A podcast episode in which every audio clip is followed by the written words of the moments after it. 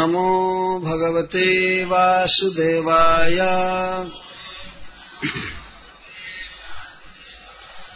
ॐ नमो भगवते वासुदेवाय। ॐ नमो भगवते वासुदेवाय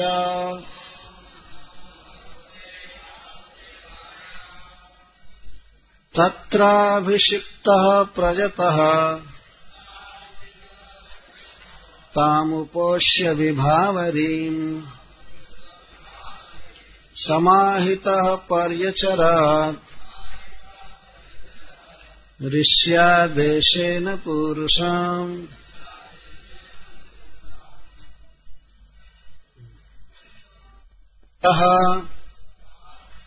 जमुना में स्नान किए। प्रयतः इंद्रियों को संयम में करके।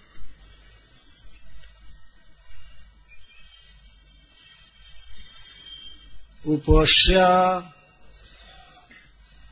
उपवास किए। ताम जिस दिन पहुँचे थे उस विभावरी रात्रि में। समाहित मन और इंद्रियों को एकाग्र करके। पर्यचरत परिचर्या करने लगे, पूजा करने लगे। ऋष्यादेशेना, ऋषि नारद जी के आदेश के अनुसार पुरुषाम श्री भगवान तत्र मधुबने ध्रुव किम करोत इत्यपेक्षायाम तो ध्रुव महाराज श्री नारद जी के आदेश से मधुबन पहुँचे भगवान की आराधना करने के लिए। तो वहाँ पहुंचकर उन्होंने क्या किया, किस प्रकार भगवत आराधना किया, इसका वर्णन श्री मैत्रेय जी का तत्र अभिषिक्त। सर्वप्रथम जब ध्रुव महाराज मधुबन पहुँचे तो वहाँ पहुँच करके उस रात्रि को उन्होंने उपवास किया। कुछ खाया नहीं। किसी तीर्थ में पहुँचने पर यह नियम है कि उस दिन नहीं खाना चाहिए।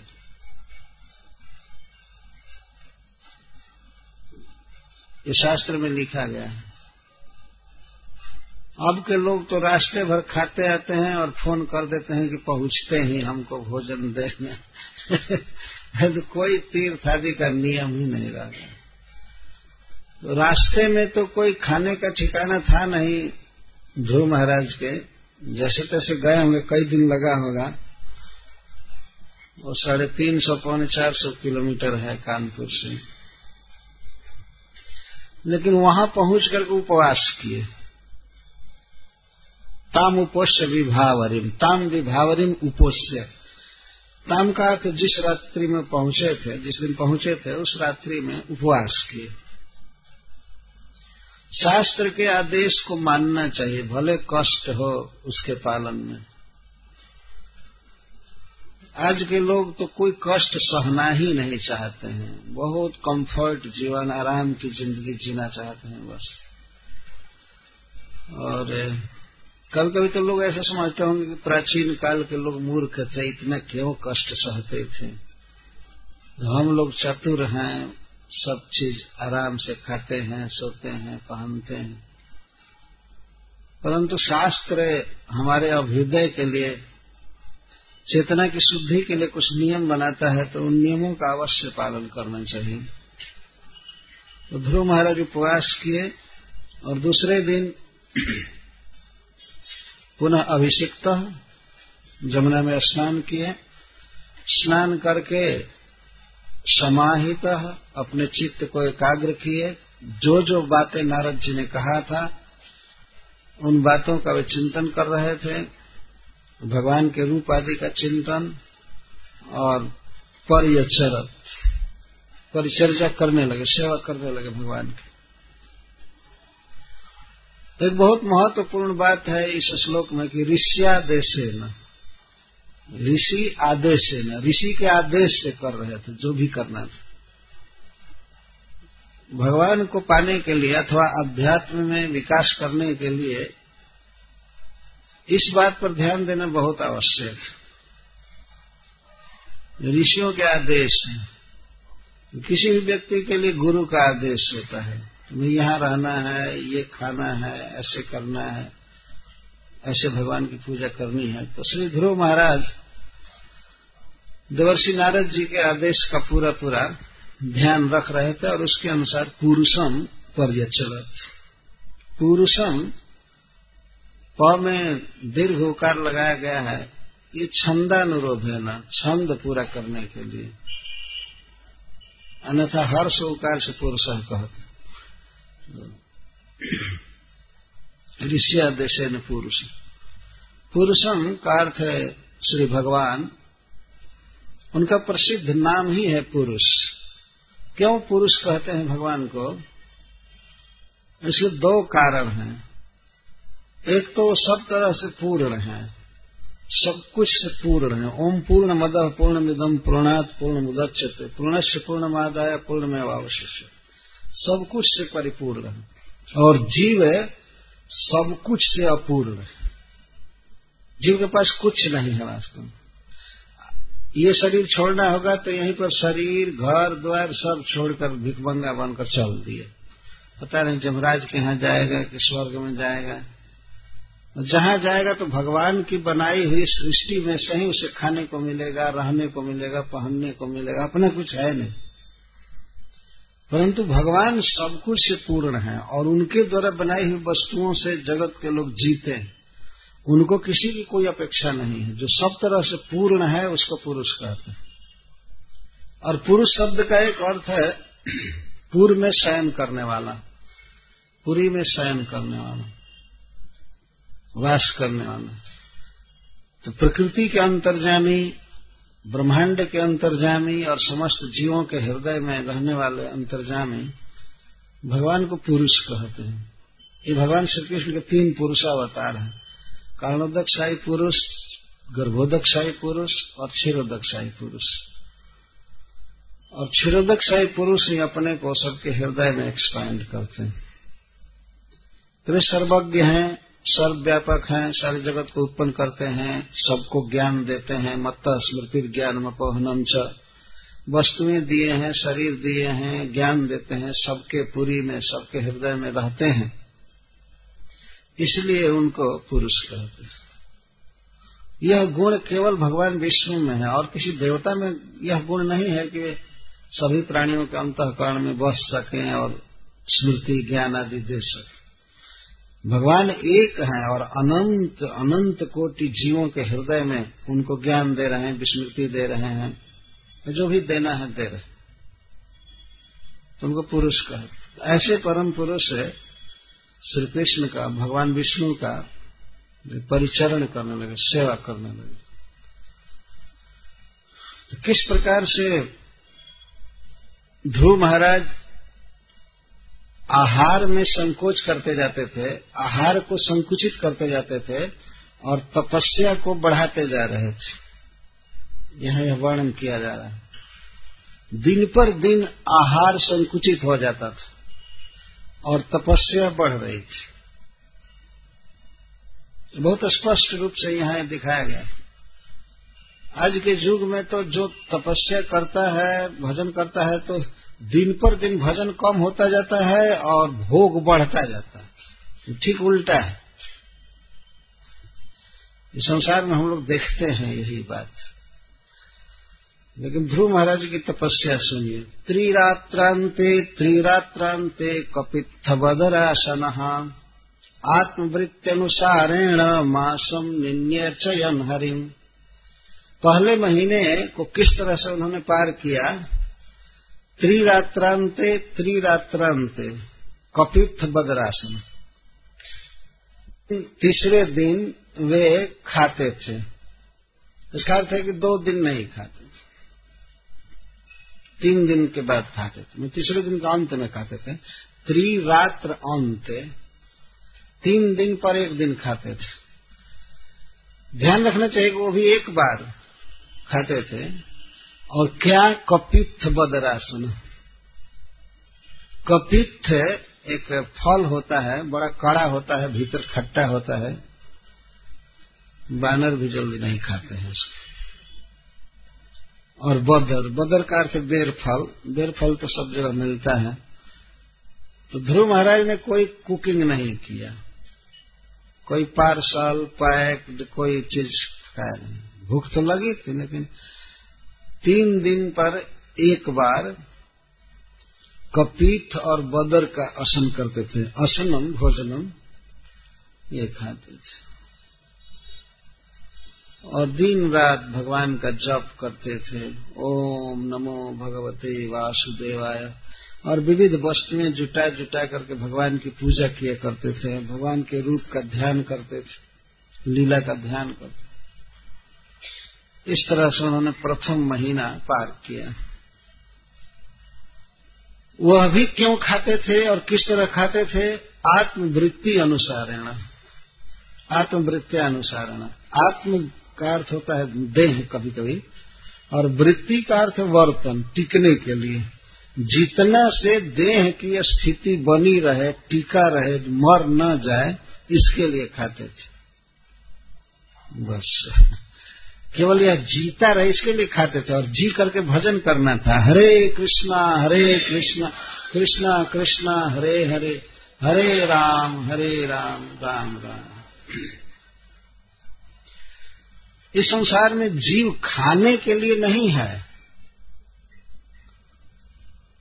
और खाया जाता है तो वास्तव में जीने के लिए खाया जाता है। खाने के लिए नहीं खाया जाता है।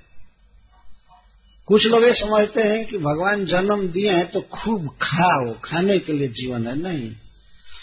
खाना तो शरीर चलाने के लिए है। तो जितना से शरीर चल जाए आराम से, उतना ही खाना चाहिए। बहुत बहुत खाने से आदमी बहुत जल्दी मर जाता है। आयु कम हो जाती है। शरीर के पाचन संस्थान को बहुत शक्ति लगानी पड़ती है पचाने में। आप लोग मिला करके देख सकते हैं कि कम खाने वाले लोग बहुत दिन जीवित रहते हैं। ये रिकॉर्ड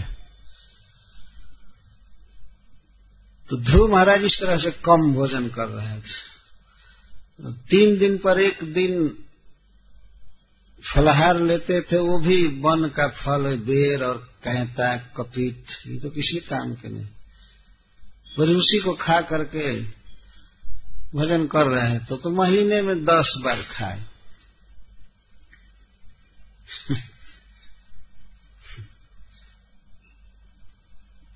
आत्मवृत्ति अनुसार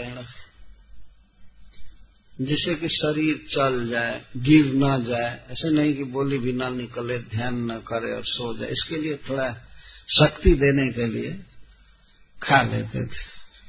आत्मवृत्ति अनुसार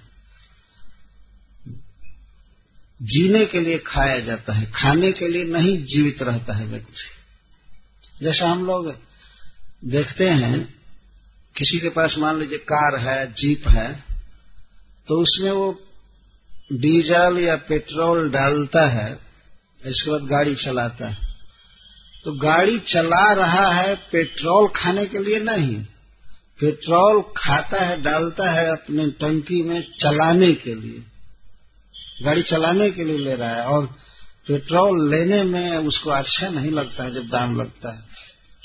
वो सोचता है कि बल्कि दो बूंद में ही पूरा दिन भर चलेगा अच्छा है। ऐसा मैंने सुना कि एक वैज्ञानिक आविष्कार किया एक गाड़ी की कि एक लीटर में सौ सौ किलोमीटर गाड़ी जा सकती है, कार, एक लीटर। तो उसके आविष्कार को ये तेल बेचने वालों ने बंद करा दिया। नहीं नहीं नहीं, ऐसा नहीं होना चाहिए। फिर हमारा तेल कहाँ जाएगा? उनका, उनके तेल की खपत होनी चाहिए। अतः एक लीटर में ज़्यादा से ज़्यादा जाए तो पंद्रह किलोमीटर, लाइक, इस तरह से, ऐसे, वैसे। उसको बंद करा दिया। नहीं, ऐसा आविष्कार नहीं चलेगा। शुरू में ही क्यों नहीं ऐसा कर दिया? हम तेल की दुकान किए तो हमारा तेल कौन लेगा? एक लीटर में सौ सौ किलोमीटर भागने लगेगा तो सारा तेल बचा रहेगा। तो तेल हम लोग डालते हैं गाड़ियों में गाड़ी चलाने के लिए। इसलिए कि गाड़ी चला रहे हैं तेल पीने के लिए। और जी रहे हैं और जी करके भगवान का स्मरण कर रहे हैं। हरे कृष्णा हरे कृष्णा कृष्णा कृष्णा, हरे हरे हरे राम हरे राम राम राम। तो ध्रुव महाराज ने इस तरह खाया आत्मवृत्ति अनुसार शरीर चलाने के लिए खा लेते थे। तो महीने में दस बार उन्होंने खाया। अच्छा, द्वितीयम च तथा मासन ष्ठे ष्ठे अर्भको दिने। तीर्ण पर्णाद भी शीर्ण कृतानो अभ्यर्चयद धरी विभूम। दूसरे महीने प्रारंभ होने पर वे छ छ दिन के बाद एक दिन खाते थे। छ छ ष्ठे ष्ठे प्रत्येक छठे दिन पर खाते थे। क्या? पौर्ण और तृण पौर्ण का अर्थ पत्ता, वृक्ष के पत्ते और तृण घास खाते थे। घास और पत्ता खाते देखिए, आहार कम करते जा रहे हैं, भजन बढ़ाते जा रहे हैं।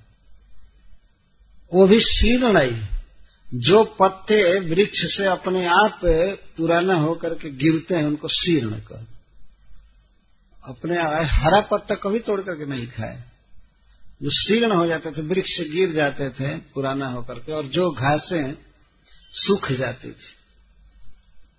सूखी घास को जिसको पशु भी नहीं चरते हैं, वैसी घास खा करके किसी तरह से, और पत्ता खा करके भजन करते थे। भजन बढ़ता जा रहा है, उसका वर्णन बाद में आएगा। और आहार कम होता जाता था और ये सूखा पत्ता और सूखी घास भी कब खाते थे, छह दिन पर एक दिन पाँच दिन कुछ भी नहीं खाते थे। तो कितना खाए महीने में? पाँच बार। पाँच बार। पाँच छह तीस पाँच बार खाए दूसरे महीने में घास और पत्ता। पर अर्चयन विभूम, भगवान की आराधना करते रहते थे। जैसे नारद जी ने कहा था, उस आराधना के सदगुण को उन्होंने और बढ़ाया, और प्रेम से, और तत्परता से। निद्रा आदि का तो कोई प्रश्न ही नहीं था। वो तो प्रथम दिन से ही वो सोए नहीं। सोना जीवन का एक फालतू समय व्यतीत करना है। फालतू समय है आजकल लेकिन आजकल इतना लोग ज़ोर देते हैं आराम करना है, आराम करना है। अरे, कितना आराम करो? आराम करना तो ध्रुव महाराज तो एक सेकेंड आराम नहीं किए। और खाते थे इतना कम, भजन करते जाते थे, जप करते थे, पूजा करते थे, चिंतन करते थे।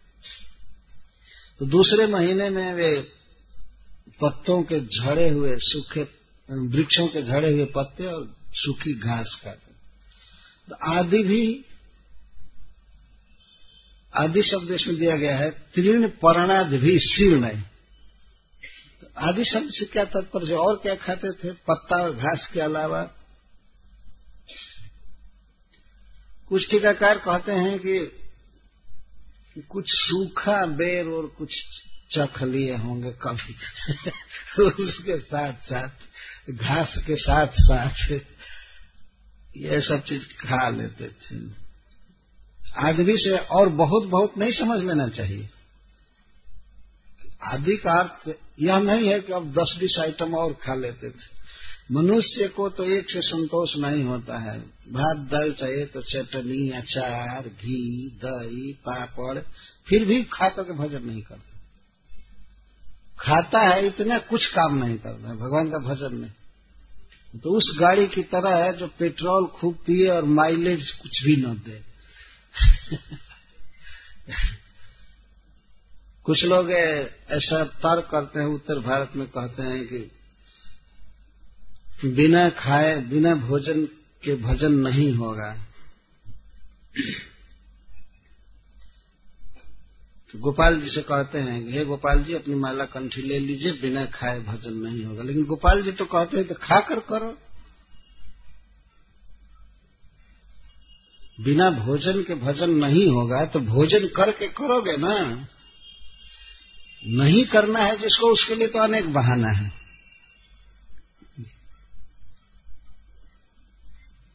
कहते भोजन के बिना भजन नहीं होगा। एक बार हमसे भी एक व्यक्ति ने कहा, आप खाने को मिल रहा है, इसलिए आप लोग भजन कर रहे हैं। तो मैं कहा, और तुम भूखमरी में चल रहे हो क्या? तुम नहीं खाते हो किसी दिन?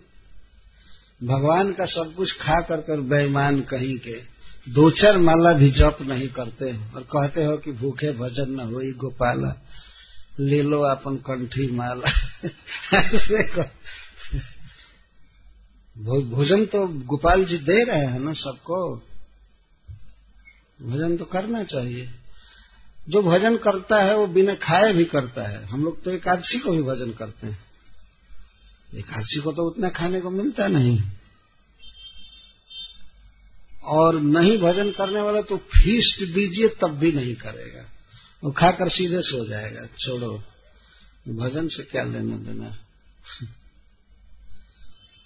कुछ लोग कहते हैं कि भजन और भोजन से कोई संबंध नहीं है, कुछ भी खाओ, कुछ भी खाओ, लेकिन नहीं, भोजन का, भोजन ही आधार है भगवत भजन का।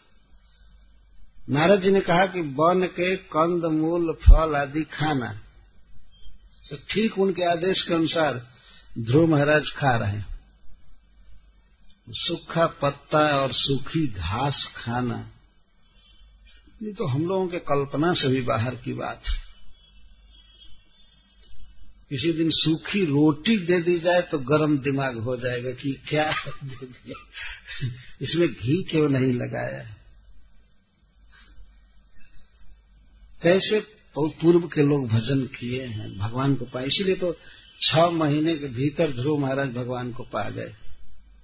ये लगन थी कृष्ण के लिए कर रहे थे सब, पाने के लिए व्रत कर रहे थे। प्रभु कहे, सनातन कृष्ण से रतन धन अनेक जतन ते मिला है कृष्ण अनेक जत्न करने से मिलते हैं।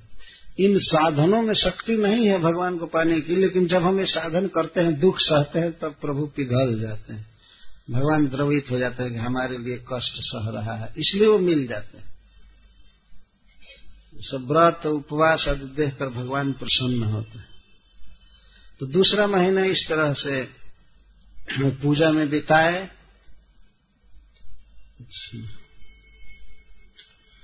और तृतीयम चा नयन मासम नौमे नौमे हनी, अभक्ष उत्तम श्लोकम उपाधावत समाधिना। तीसरे महीने में नौ नौ दिन पर वे पानी पी करके भजन किए। एक बार पानी पी लेते थे। आठ दिन पानी बिल्कुल नहीं, नौवे दिन पानी थोड़ा सा पी करके अंजलि से जमुना जी का पानी पी लेते थे, बस यही बात, यही भोजन था। ये तो महीने में तीन बार पानी पिए तीसरे महीने। इस तरह से भोजन किए। और इस तीसरे महीने में अब ध्रुव महाराज का मन इतना अधिक विभोर हो गया भगवान में, इतना अधिक विभोर हो गया कि वे अब समाधि में भजन करने लगे। बाहर की जो पूजा की प्रक्रिया थी धीरे धीरे छूट गई। अब मन बिल्कुल विभोर रहने लगा। ये अवस्था होती है साधक की। एक समय ऐसा आता है कि वो पूजा कर नहीं पाता है, ठीक से, शरीर में रोमांच रहता है। आँसू बहता है आँखों से और जुटा नहीं पाता है समान। जैसे राजर्षि भरत किए। तो ध्रुव महाराज समाधि में भजन करने लगे। यहाँ पर कहते तृतीयम चानयन मासम नौमे नौमे हनि अभक्षक उत्तम श्लोकम उपाधावत समाधि न समाधि में अब स्तुतियाँ पढ़ने लगे और जप ज़्यादा करने लगे। पूजा धीरे धीरे छूटने लगी। इतना मन बोल रहता था।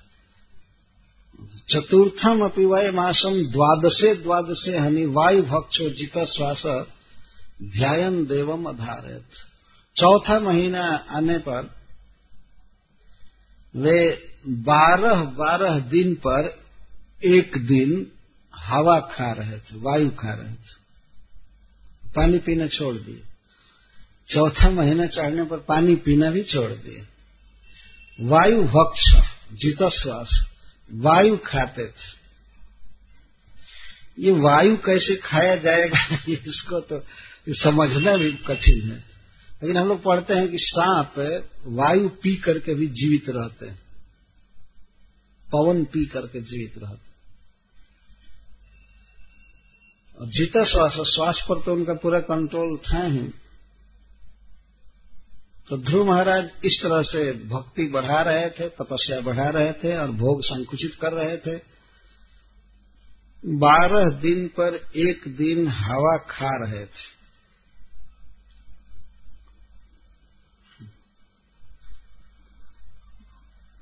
हमको तो ये भी नहीं समझ में आ रहा है कि इसका मतलब क्या हुआ। है मैं सत्य कहता हूँ।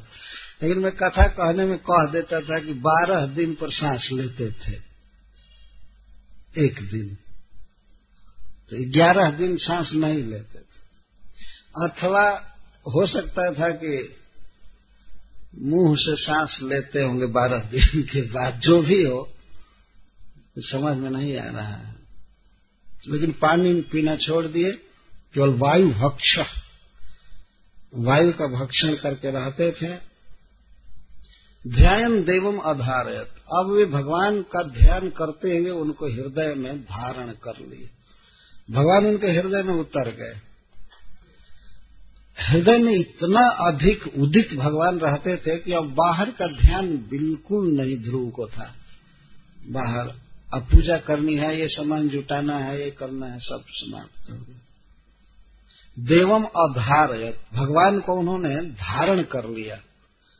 ऐसा नहीं समझना चाहिए, केवल मनोमय चिंतन कर रहे हैं। वास्तव में भगवान के सच्चिदानंद स्वरूप को उन्होंने हृदय में पकड़ लिया, धारण कर लिया।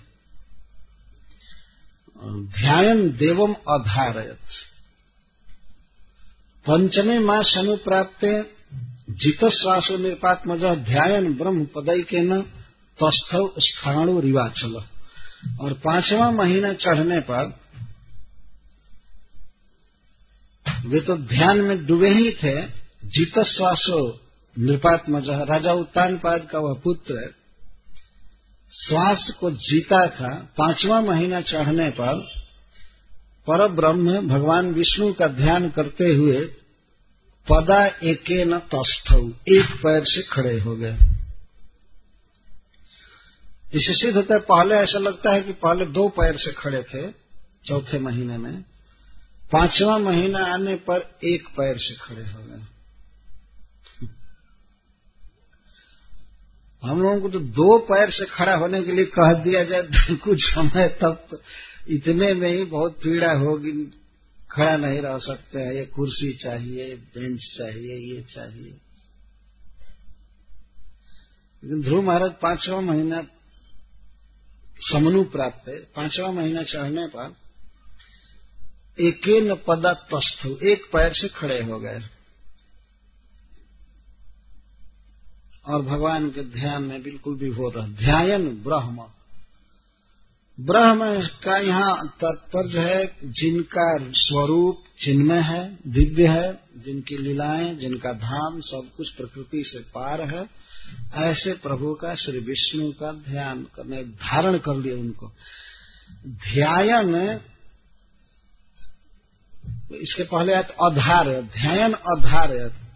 पहले तो उन्होंने ध्यान किया भगवान का, अपना मन लगाया भगवान में, लेकिन बाद में भगवान उनके मन में उतर गए।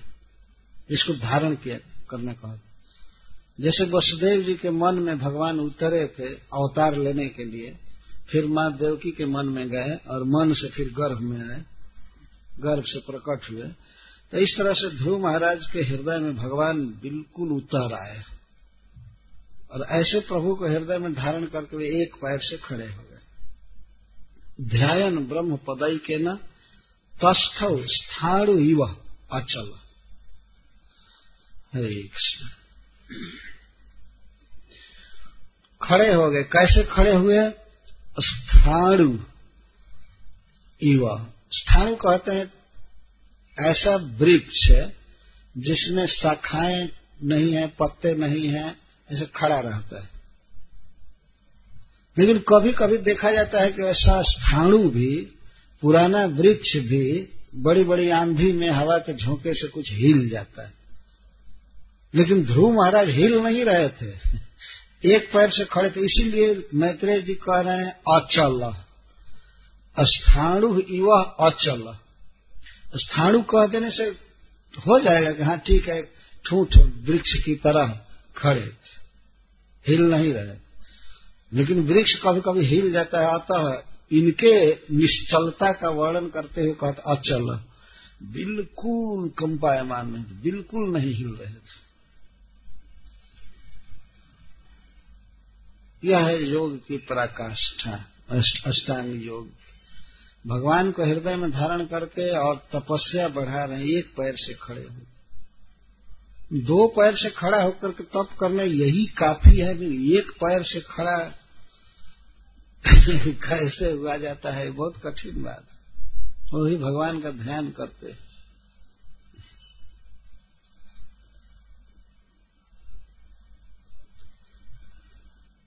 सर्व तो मन आकृष्य हृदय भूत हृदय भूतेन्द्रियाशयन ध्यान भगवतो रूपम नाद्राक्षित किंचन अपरम जिस समय वे खड़े थे, उस समय उनके मानसिक दशा का मैत्रेय वर्णन कर रहे हैं। शरीर तो ऐसे ठूठ पेड़ की तरह खड़ा है। बिल्कुल अचल, और मन भी बिल्कुल अचल भगवान के रूप को पकड़ा हुआ है। सर्वतो मन आकृष्य, सब ओर से मन को हटा करके जो मन भूतेन्द्रियाशय भूतानी शब्दादि विषय और इंद्रियों, इंद्रियाँ जहाँ सोती हैं, जिसका आश्रय लिए रहती हैं, वास्तव में मन ही कंट्रोलर है इंद्रियों का। और मन शब्द रूप रस आदि को पकड़ता है।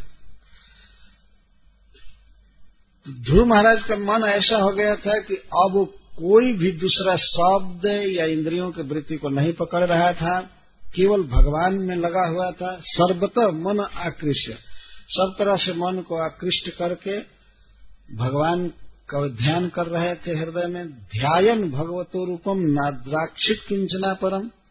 भगवान के रूप को ही वो देख रहे थे, देख रहे थे और किंचन अपरम न अद्राक्षित, और कुछ भी नहीं देखते थे। और संसार का उनको पूरा पूरा विस्मरण हो गया। केवल भगवान का रूप मन में बसा हुआ था। अब उन्हें ये स्मृति नहीं थी कि मैं ध्रुव नाम का लड़का हूँ मेरा बाप उतान पाद है मेरा गाँव कानपुर है बिठूर है। बड़ी स्मृति ये मैं, मैं ये हूँ मैं ये हूँ मुझे ये चाहिए। बस भगवान के रूप में मन लग गया। किंचन अपनी न अद्राक्षित। उनका मन कुछ भी दूसरा चीज़ नहीं देख रहा था। कुछ भी नहीं। यह नहीं समझना चाहिए कि आँख से ध्रुव महाराज और कुछ नहीं देख रहे थे। नहीं, उनका मन अब कुछ भी नहीं देख रहा था। भगवान के रूप के अतिरिक्त और कुछ नहीं दिखाई पड़ रहा था। यह इसका अर्थ है। मन पूरा पूरा विभोर तो उसमें एक आश्चर्य हुआ। आधारम महदादीनाम प्रधान पुरुषेश्वरम ब्रह्म धारयमाणस्य त्रयो लोकाश्च कंपिरे। जब ध्रुव महाराज पर ब्रह्म को, भगवान को अपने हृदय में धारण किए और इस तरह खड़े हो गए तो उस समय तीनों लोक के प्राणी बड़े बड़े देवता चकम पिरे। कांपने लगे। कांपने लगे का इसका अर्थ है कि ध्रुव महाराज का तेज इतना बढ़ गया कि ध्रुव महाराज के तेज को सहन करने में वे समर्थ नहीं हो सके। समस्त तेज के मूल कारण समस्त तेज के आगार भगवान जिसके हृदय में है, बहुत तेज बढ़ गया। यहाँ तक कि ब्रह्मा, शिव आदि भी काँप गए। कांपने का यह तात्पर्य है, ध्रुव महाराज के तेज को सहन नहीं कर पाए। तो कांपने के कई अर्थ होते हैं। प्रेम में भी कंप कंपी होती है। प्रेम का अष्ट सात्विक विकार है, उसमें भी एक कंप है। तो ध्रुव के तेज और ध्रुव की प्रतिभा को देख करके सब लोग कांपे कांपने का अर्थ है कि तेज सह नहीं सकते। श्रीधर स्वामी जी यही अर्थ करते हैं। अब दूसरे आश्चर्य का वर्णन कर रहे हैं। जदई कपादे न स सपार्थिवार्भक तस्थौ तदंगुष्ट निपीडिता मही न नाम तत्रार्धमिभेन्द्रधिष्ठिता। धिष्ठिता तरीव सव्ये तरतः, पदे पदे। जब ध्रुव महाराज भगवान को हृदय में लेकर के खड़े थे तो उनके अंगुष्ठ निपीडिता मही उनके अंगूठे से आक्रांत होकर यह पृथ्वी आधा झुक रही थी, झुक रही थी। अब पृथ्वी आधा झुक रही थी, इसका अर्थ यह नहीं समझना चाहिए कि पूर्ण भूमंडल का आधा भाग झुक रहा है। अंश और अंशी में अभेद होता है तो पृथ्वी का एक भाग झुक रहा था, उसी के लिए कह रहे हैं, पृथ्वी आधी झुक रही थी। झुक रहे थे उदाहरण दे रहे हैं, कैसे जैसे किसी नौका पर किसी गजेंद्र को यदि चढ़ाया जाए, और गजेंद्र थोड़ा सा पैर इधर उधर करे तो जैसे वो नौका कभी सभ्य कभी इतर दक्षिण, कभी बाएँ, दाएँ ऐसे डगमग करने लगे, वैसे पृथ्वी डगमग कर रही थी। ध्रुव महाराज के भार को वो सहन नहीं कर रही थी। क्योंकि ध्रुव महाराज में भगवान है, अखिल विश्व का भार लेकर के तो भगवान उनके हृदय में। भार दो प्रकार का होता है। वास्तव में भक्ति का भार है, प्रेम का भार है। तो पृथ्वी में भी कंपन हो रहा था। दुख से पृथ्वी नहीं काँप रही थी। जो लोग नदी में नौका पर चढ़े हैं वो लोग समझ सकते हैं कैसे नौका कभी बाएँ कभी दाएँ ऐसे झुकती है। तो पृथ्वी इस तरह से झुक रही थी किसी नौका पर गजेंद्र को चढ़ा दिए कि श्रेष्ठ हाथी को तो अवश्य बाएँ दाएँ वो अब डूबे तब डूबे ऐसे होती रहती हैं। तो ध्रुव महाराज के अंगूठे के, के आक्रमण से पृथ्वी की ये दशा हो रही इससे यह सिद्ध हुआ कि ध्रुव महाराज पहले तो दो पैर से खड़े थे बाद में एक पैर पर खड़े हो गए और बाद में छठा महीना आने पर अंगूठे पर खड़े हो गए अंगुष्ठ पर खड़े हो अब एक पैर से भी पूरा खड़े, खड़े नहीं रहे अंगूठे पर खड़े हो गए। और उस समय पृथ्वी डगमग कर रही थी। कितना बड़ा प्रताप है भगवत भगवत भक्त का। भगवान को हृदय में धारण करना पृथ्वी को कपा देना अब तीसरा आश्चर्य हुआ।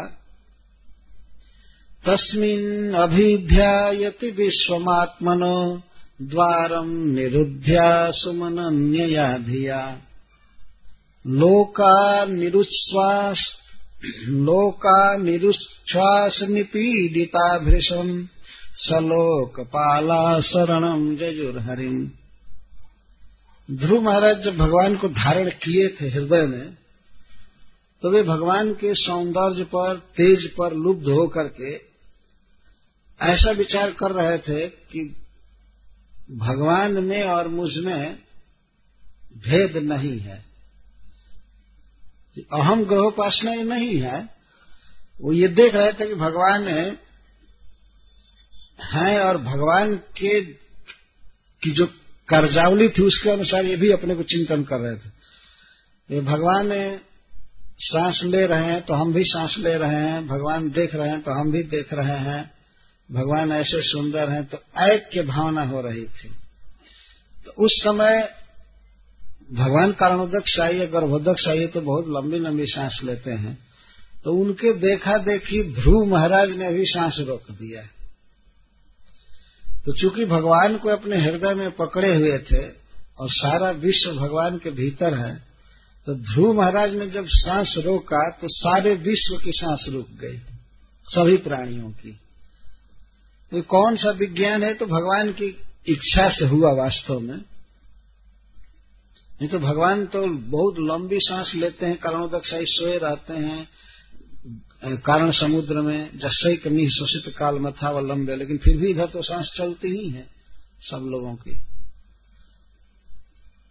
परंतु ध्रुव महाराज ने इस प्रकार से भगवान का ध्यान किया और सांस रोक दिया तो इस कारण से विश्व के समस्त प्राणियों की सांस रुक गई।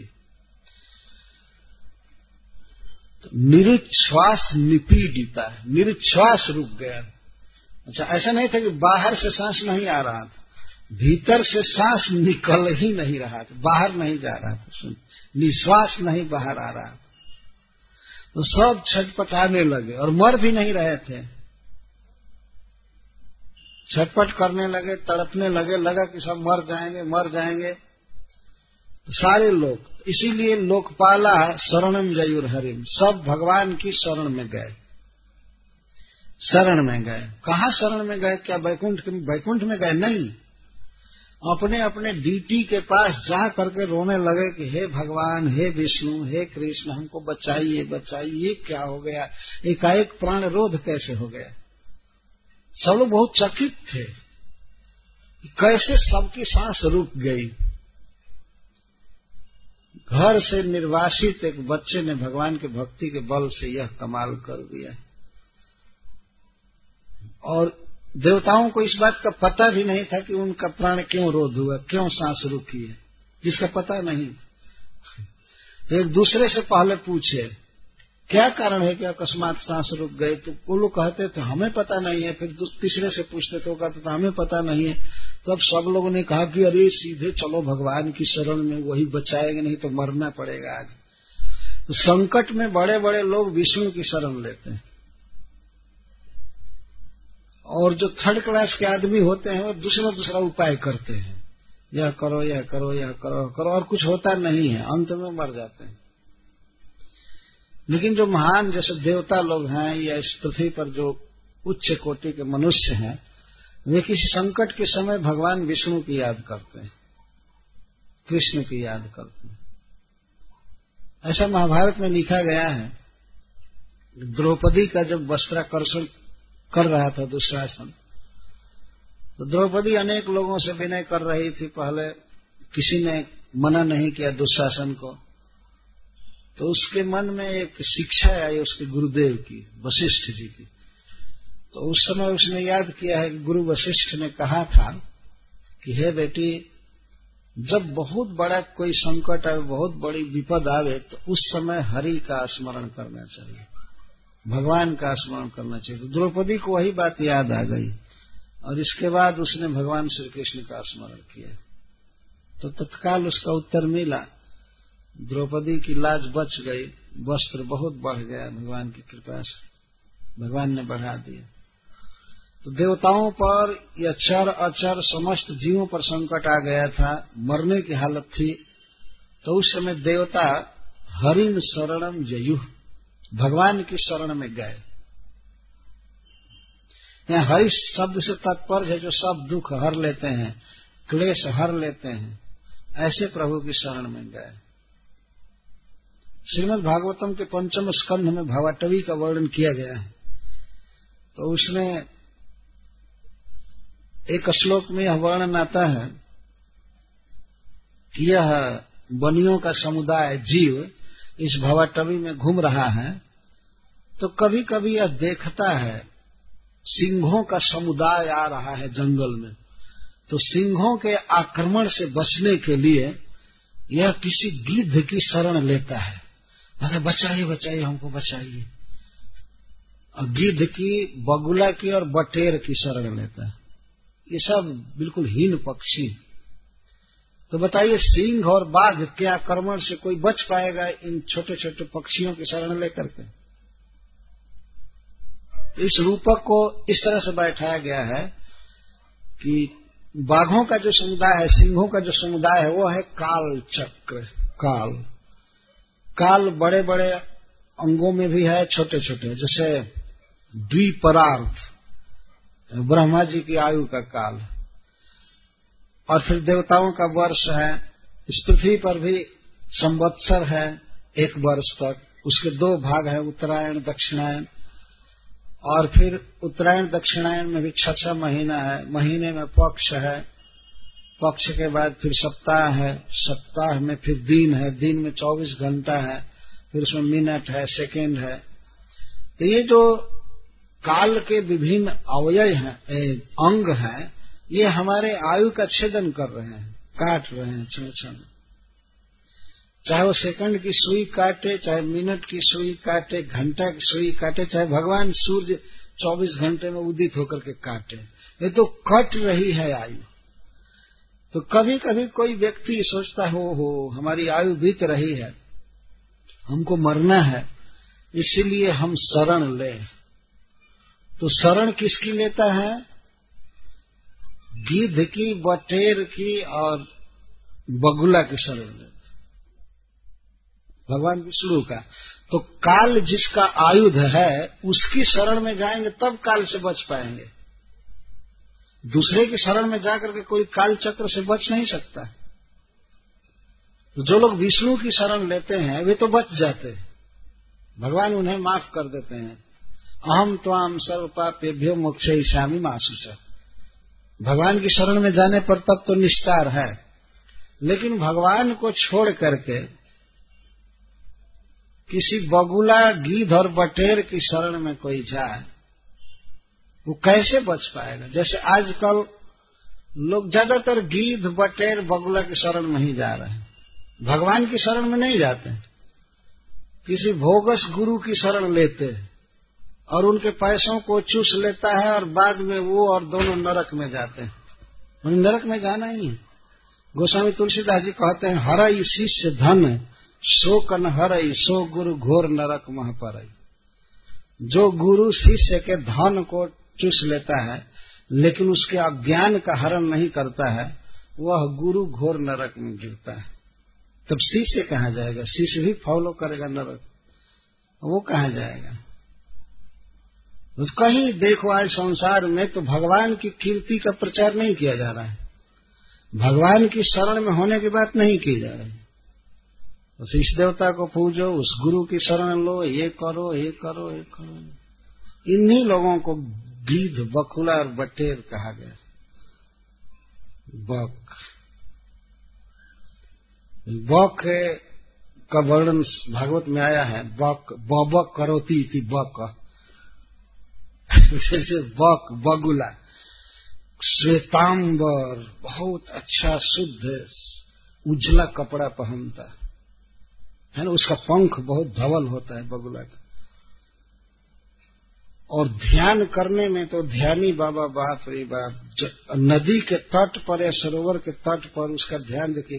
वो भी ध्रुव महाराज जैसा एक पैर पर खड़ा होकर के तप करते देखा है बगुला को आपने एकदम शांत, लेकिन दृष्टि कहाँ रहती है? असावधान मछली पर। बस लंबे लंबे चोट से गप से मारता है उसका फिर ध्यान फिर ध्यान, चल। इस तरह से ध्यान करते। और अपने शिष्यों को बताते, नहीं, तुम जो चाहते हो करो। तुम्हारी जो इच्छा है, खाओ, पियो, ये करो, बस ध्यान करते रहो। ऐसे थोड़े भगवान मिलते हैं। बहुत बहुत नियम पालन करना पड़ता है। तो ये उजले कपड़े में जो तथा कथित साधु होते हैं, वे उस बगुले के समान होते हैं। एक बार रामकृष्ण परमहंस ने कहा था एक बहुत बड़ा पढ़ा लिखा व्यक्ति बंगाल का उनके पास मिलने गया। तो उसने रामकृष्ण परमहंस जी से कह दिया जीवन का उद्देश्य है खाना पीना मौज करना। तो, तो रामकृष्ण परमहंस जी कहे कि गिद्ध कितना भी ऊँचा उड़े लेकिन वहाँ से उसकी दृष्टि पृथ्वी पर मरे हुए पशु पर रहती है। इतना पढ़ा लिखा हो गया हो, लेकिन तुम्हारी दृष्टि अभी भोगों में है। बहुत डिग्री लिए हो तो डिग्री क्या मतलब? बहुत हाई उड़ान भरे हुए आकाश में। गिद्ध को देखा है ना आपने? वो बहुत ऊँचा उड़ता है, बहुत ऊँचा। और दृष्टि कहाँ रहती है? पृथ्वी पर कौन पशु मर रहा है, कहा मांस मिलेगा, यहाँ दृष्टि रहती है। High living and simple thinking standard बहुत हाई है, चेतना बिल्कुल डल है, बिल्कुल नीचे। इस तरह से वो गिद्ध होता है। तो इस संसार में सभी लोग समझ रहे हैं कि जो लोग भगवान विष्णु की कीर्ति का वर्णन नहीं करते, भगवान की शरण लेने को नहीं कहते हैं, वो तो नरकगामी होंगे ही और प्लस अपने अनुयायियों को भी सदा के लिए नरक में डाल देंगे। फिर विष्णु का भजन करना चाहिए। आप देखें यहाँ पर कि जब विपत्ति आई देवताओं पर सब पर तो सीधे हरि शरणम जय श्री हरि की शरण में गए। हरि ही शरणम, श्री कृष्ण शरणम। भगवान शरण है वास्तव जीव भगवान का दास है, भगवान ही रक्षा करेंगे, पोसेंगे, पालेंगे, और कोई कुछ नहीं कर सकता है।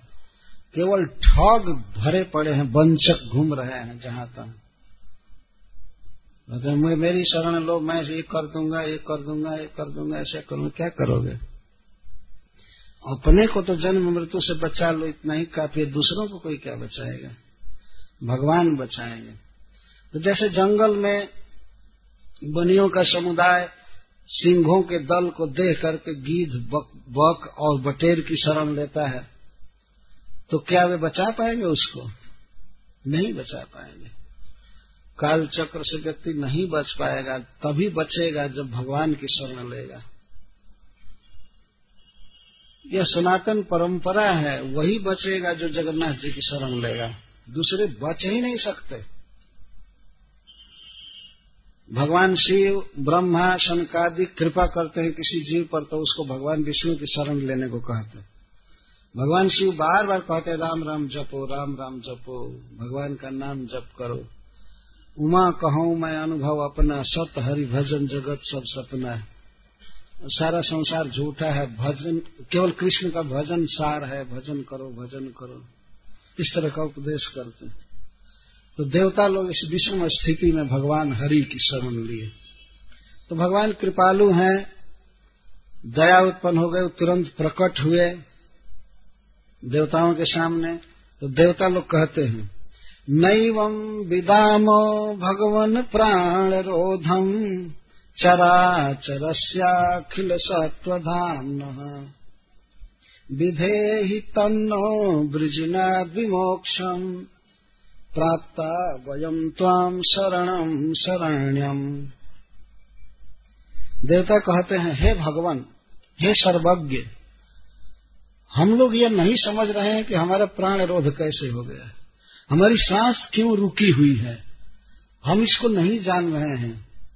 वास्तव में देखिए, देवताओं को ये भी पता नहीं है कि ध्रुव नाम का एक लड़का ब्रज में तपस्या कर रहा है और इसके कारण इनकी सांस रुक गई है।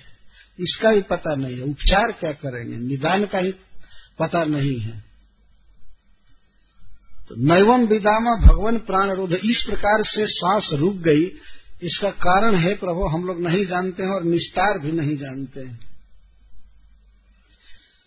और किसकी किसकी सांस रोकी है? चर और अचर सब की इसके सिद्ध होता है कि अचर प्राणी भी सांस लेते हैं।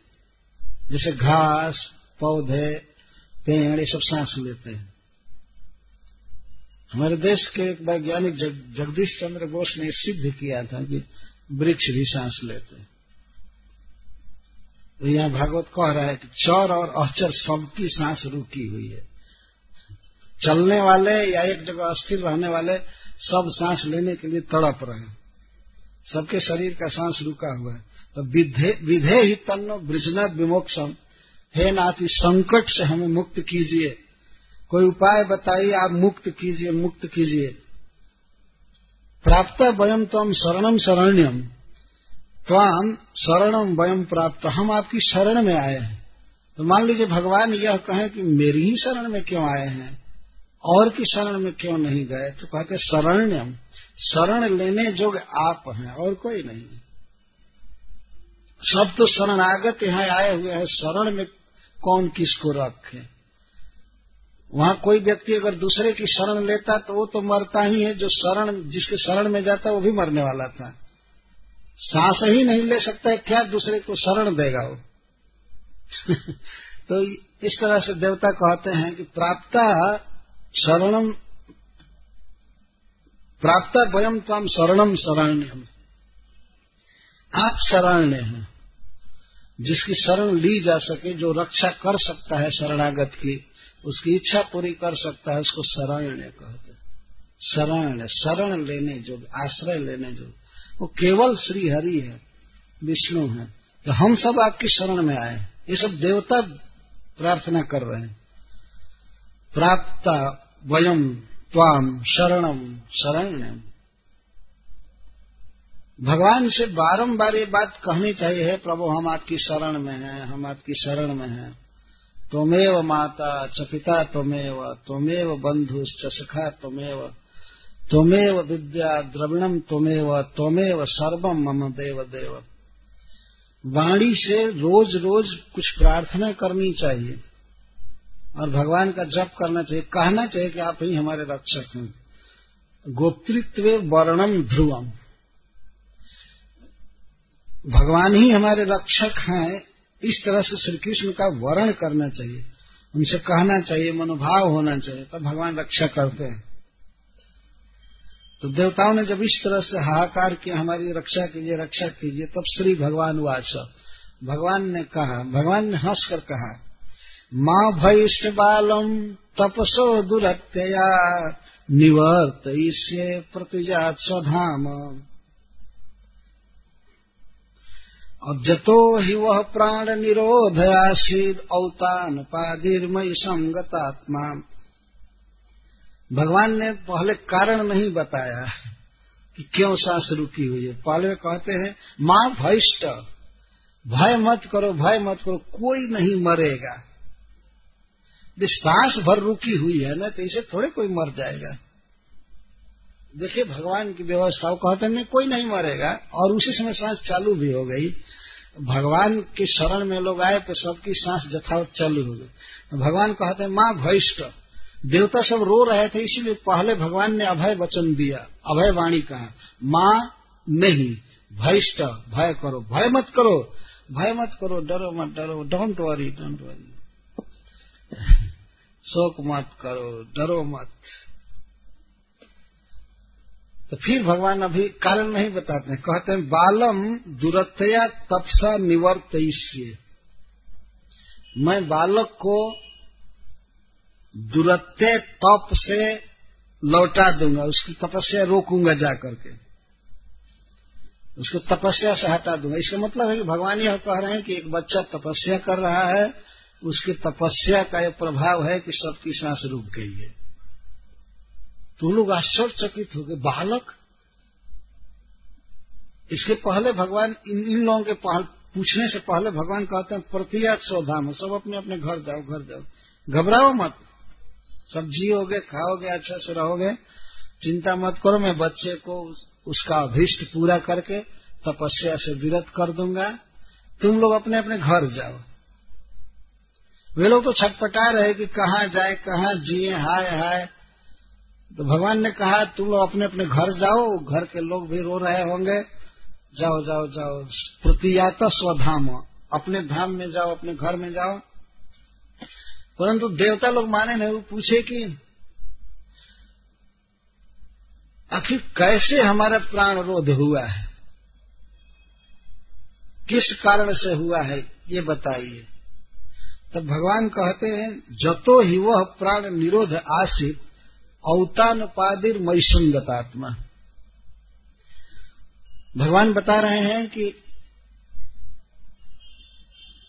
उत्तान पाद का पुत्र मुझसे ऐक्य की भावना किए हुए है और इसलिए तुम लोगों की सांस रुकी हुई। जब ये सुना देवताओं ने, तब उन्हें आश्वासन मिला अच्छा अच्छा। उन्होंने समझा कि कोई असुर ऐसा प्रभाव डाल करके और सबकी सांस रोक दिया है। सब मरने वाले। देवता में और असुरों में बहुत ताकत होती देवताओं में विशेष करके बहुत ताकत होती है। जैसे कुछ दिन पहले, कुछ वर्ष पहले गणपति जी ने पूरी दुनिया में दूध पिया था। ये बिल्कुल सत्य बात है। लोगों ने हल्ला किया कि गणपति जी दूध पी रहे हैं, दूध पी रहे हैं। तो मेरे मन में भी कौतूहल हुआ कि ठीक है, तब हम भी पिलाएँगे। तो हम गए, इतना बड़ा चम्मच था, उससे दूध लिए और उनके मुख के पास किए। तो ढाई पौने तीन चम्मच पी गए गणपति एकदम सत्य बात। चारों तरफ़ हो रहा था कि दूध पी रहे दूध पी रहे यही एक देवता का चमत्कार है। कोई असुर होता तो शराब पीता है। हल्ला होता कि शराब पी रहा है, शराब पी रहा है। भूत प्रेत होता वास्तव में गणपति जी दूध पिए। हमारे तो पूर्ण विश्वास मैं तो देखा। एक देवता का प्रभाव इतना हुआ, कुछ लोग पूछते थे कि भगवान गणेश ने ऐसा किया क्यों? ये लीला क्यों किए? कभी कभी देवता इस तरह की लीला करते हैं जिससे भगवान पर, देवताओं पर विश्वास हो बढ़े लोगों का। नहीं तो नास्तिक लोग तो बिल्कुल नहीं मानते हैं। देवता नहीं है, भगवान नहीं है, बस हम भर हैं मूर्खराज कोई सोचते रह, बस हम भर हैं और कोई है नहीं। देवता लोग कभी कभी ऐसी शक्ति दिखाते हैं। तो भगवान ने यहाँ दिखाया कि मेरे भक्त में कितनी शक्ति होती है। देखो एक व्यक्ति भूमंडल को कपा दिया एक व्यक्ति चर अचर समस्त प्राणियों की सांस रोक दिया औतान पादी भगवान यहाँ यह नहीं कह रहे हैं कि ओ, मेरा बहुत बड़ा भक्त लेकिन मुझसे आय की भावना किया है यही भक्ति हो गई। और उतान पाद का पुत्र औतान पादी किसने किया है और कैसे किया है इसका भगवान ने उत्तर दे दिया। मुझमें ऐक की भावना करके उसने सांस रोका है और इसलिए सबकी सांस रोकी हुई है, लेकिन मैं उसको तपस्या से विरत कर दूँगा, आप लोग सब जिएँगे, दीर्घजीवी रहेंगे, चिंता मत कीजिए। तब मैत्रेय जी कहते हैं तयेव मुत्सन्न भया उरुक्रमे कृताव नामा प्रयु प्रयुस्त्रिविष्टपम सहस्र शीर्षा पिततो गरुत्मता। मधुर बनम भृत्य दिदृक्षया गतः। तब मैत्रेय जी कहते हैं, ते एवं जब इस प्रकार भगवान ने वचन कहा तो भगवान की बात पर विश्वास करते हुए उत्सन्न भया, उनका भय खत्म हो गया। देवताओं का भय समाप्त हो गया। वे लोग उरुक्रम भगवान को नमस्कार किए।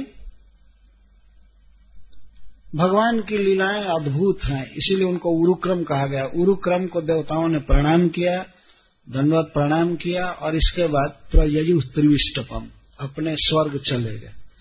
तो देवता लोग उधर चले गए, तब सहस्र शीर्षा अपी, सहस्र शीर्षा भगवान भी, अर्थात गर्भोदक शाही भगवान, अपने भृत्य को देखने की लालसा से मधुबन चले। कैसे? गरुत मता गरुण जी पर चढ़ करके चले। ये भगवान तो कहीं भी प्रकट हो सकते हैं मधुबन में थे ही, लेकिन भगवान की यह करुणा है, उनका स्नेह है भक्त के प्रति कि वे वैकुंठ से चल रहे हैं, गरुण जी पर चढ़ करके। किस लिए? भृत्य दिदृक्षया अपने भृत्य को देखने की लालसा से। भगवान के मन में ऐसा ऐसी उत्कंठा हो रही थी कि मेरा भक्त किस तरह भजन कर रहा है, भक्ति कर रहा है, मेरा ध्यान कर रहा है, मैं दर्शन करूँगा। तो भगवान को मन में वे धारण किए हैं। मन में ध्रुव महाराज भगवान को देख रहे हैं और भगवान अपने भक्त को देखने आ रहे हैं। भृत दिदृक्षया। दिदृक्षा का अर्थ होता है दर्शन उत्कंठा। दर्शन की उत्कंठा है भगवान के मन में। तो जिस प्रकार कोई भक्त भगवान को देखने की लालसा करता है, उसी प्रकार भगवान भक्त को देखना चाहते हैं। वैसे तो भगवान सर्वव्यापक है, जैसा मैंने कहा, कहीं से प्रकट हो सकते थे, लेकिन भगवान अपने स्वभाव को प्रकट कर रहे हैं वहाँ से चल रहे हैं, वैकुंठ से। ऐसी प्राकृतिक जगत में जो भगवान का धाम है क्षीर समुद्र आदि वहाँ से चल रहे हैं। गरुत मता, गरुण जी से गरुत मता कहने का आशय है कि बहुत वेगवान सवारी से चले। बहुत तेज गति से चलने वाले अपने वाहन गरुण जी पर चढ़ करके चले। सहस्र शीर्षा गर्भोदक शाही भगवान को कहा जाता है। परंतु यहाँ पर यह नहीं समझना चाहिए कि जो भगवान गरुण जी पर चढ़कर चल रहे हैं, उनके एक हज़ार शिव थे। सहस शीर्षा का अर्थ है, भगवान की बुद्धि अनंत गुना है। यह अर्थ है। हम लोगों के पास एक एक सिर है, उसमें एक एक बुद्धि है तो इतना काम करते हैं। न भगवान की तो अनंत बुद्धि है, अनंत बुद्धि बुद्धिर बुद्धि मतामस्मी तेजस तेजस्वी नाम। समस्त बुद्धियों की बुद्धि भगवान है। तो सहज शीर्षक का यह अर्थ है कि भगवान सर्वज्ञ है सर्वशक्तिमान है, अपने भृत्य ध्रुव को देखने की लालसा से वे चले। कहा चले? मधुर बनम मधुबन में, आए देखने के लिए। यदि उनका ये धाम है, उनका नित्य घर है, लेकिन फिर भी भगवान आने की लीला कर रहे हैं। धृत दुदृक्षया। इससे यह सिद्ध होता है कि केवल भक्त ही भगवान का दर्शन नहीं करते हैं, भगवान भी भक्तों का दर्शन करते हैं। जैसे हम लोग भगवान का दर्शन कर रहे हैं तो हमसे ज़्यादा उत्कंठा से भगवान हम लोगों का दर्शन करते हैं। ऐसे वृंदावन में एक घटना घटी थी, एक सूरदास जी थे, स्वामी शरणानंद, जन्म से ही अंधे थे। फिर भी वे बाके बिहारी जी का दर्शन करने रोज जाते थे। वृंदावन में बाके बिहारी जी बहुत प्रसिद्ध हैं। तो कुछ नवजुवकों ने एक दिन व्यंग किया कि स्वामी जी, आप क्यों रोज मंदिर में आते हैं? आपको तो दिखाई नहीं पड़ता है, आप तो बांके बिहारी को देख नहीं पाते हैं तो आप क्यों आते हैं? तो स्वामी जी ने कहा कि हमको नहीं दिखाई पड़ता है क्या बाकी बिहारी भी अंधे हो गए हैं क्या? मैं तो इसलिए आता हूँ कि वे अपने सेवक को देख लें। हम पर नज़र डाल दें कि हाजिरी दे गया। मैं तो इसलिए आता हूँ कि वे हमको देखें। उनको देखने में नहीं आता। मैं इसलिए आता हूँ कि भगवान हमको देख लें कि हाँ हाजिरी दे गया दरबार में। आ गया, ठीक। अब इसके बाद वो लड़के सब बहुत लज्जित हुए, उनको प्रणाम करके क्षमा मांगने लगे कि हम लोग ऐसा कह दिए। वास्तव में भगवान दृष्टि डालते हैं। भगवान के मंदिर में जब हम जाते हैं तो भगवान कृपा दृष्टि, स्नेह दृष्टि डालते हैं। तो मंदिर में जाने वाला व्यक्ति जो भगवान की कृपा दृष्टि को पाया है, कभी दुख में नहीं रह सकता है। कभी कष्ट में नहीं रह सकता है। भगवान सारा दुख हर लेते हैं। निरोग रहने के लिए भी जाना चाहिए। भगवान दृष्टि डाल देते हैं तो बड़े से बड़े रोग दूर हो जाते हैं। जो दवाओं से और डॉक्टर से दूर नहीं होते हैं, वे जगन्नाथ जी के बड़े बड़े नेत्रों से दूर हो जाते जब देख देते हैं, बस दूर हो जाते यह बिल्कुल सत्य बात भगवान देखने चलते, देखते और मंदिर में पर्दा हटा करके आखिर देखने के लिए ही है ना? वो तो देखते हैं। इसलिए जानना चाहिए कि भगवान हमको भी देखिए देखिए मैं गरीब व्यक्ति, दीन दुखी आपके यहाँ आ गया। अब हमको भी देखिए, हमारी दशा को देखिए। ये कहना चाहिए ठाकुर जी से। भगवान वास्तव में देखते हैं और दुख दूर कर देते हैं। तो यहाँ वर्णन है कि ध्रुव को देखने के लिए भगवान चले मधुबन। जब भगवान आए तो देखने लगे ध्रुव को। गरुण जी पर भगवान चढ़े थे। गरुण जी की शक्ति है कि वो आकाश में भी अस्थिर रह सकते हैं, पृथ्वी पर भी रह सकते हैं। ये उनकी अद्भुत शक्ति तो आकाश में ही थे गरुण जी। और नीचे आ चुके थे, उसी पर बैठ करके भगवान अपने भक्त का दर्शन कर रहे हैं। कैसा भक्त जिसके हृदय में केवल भगवान है भीतर आँखें बंद करके, खड़े होकर के ध्रुव महाराज कृष्ण को देख रहे थे। बिल्कुल यहाँ जो भगवान प्रकट हो गए थे। केवल मनोमय मूर्ति नहीं थी। भगवान वास्तव में सच्चिदानंद स्वरूप से उनके हृदय में प्रकट हो गए थे। उद्धव, ध्रुव महाराज देख रहे थे, खूब ध्यान से, बाहर का कोई अनुसंधान नहीं था। और गरुण पर चढ़ करके भगवान अपने भक्त को देख रहे थे। ध्रुव को कोई ध्यान नहीं था कि बाहर भी भगवान आकर के खड़े हैं, बैठे इसका ध्यान नहीं था। चित अंतर्मुख था और इसलिए वे बाह्य अनुसंधान से शून्य थे, अतः विष्णु को देख नहीं पाए, भगवान को देख नहीं पाए।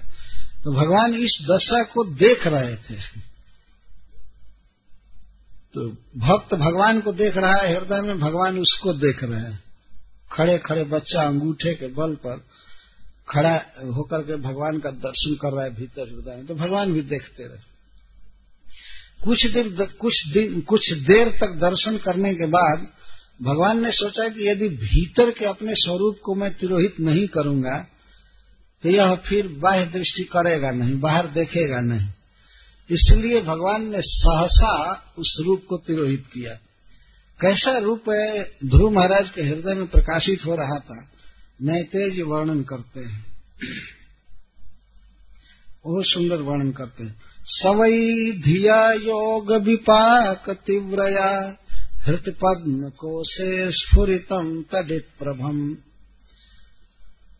भगवान किस प्रकार ध्रुव के हृदय में बिल्कुल प्रकट थे, जैसे बिजली चमकती है, जितना स्पष्ट दिखती है बिजली, विद्युत उतना स्पष्ट भगवान को हृदय में ध्रुव महाराज देख रहे थे।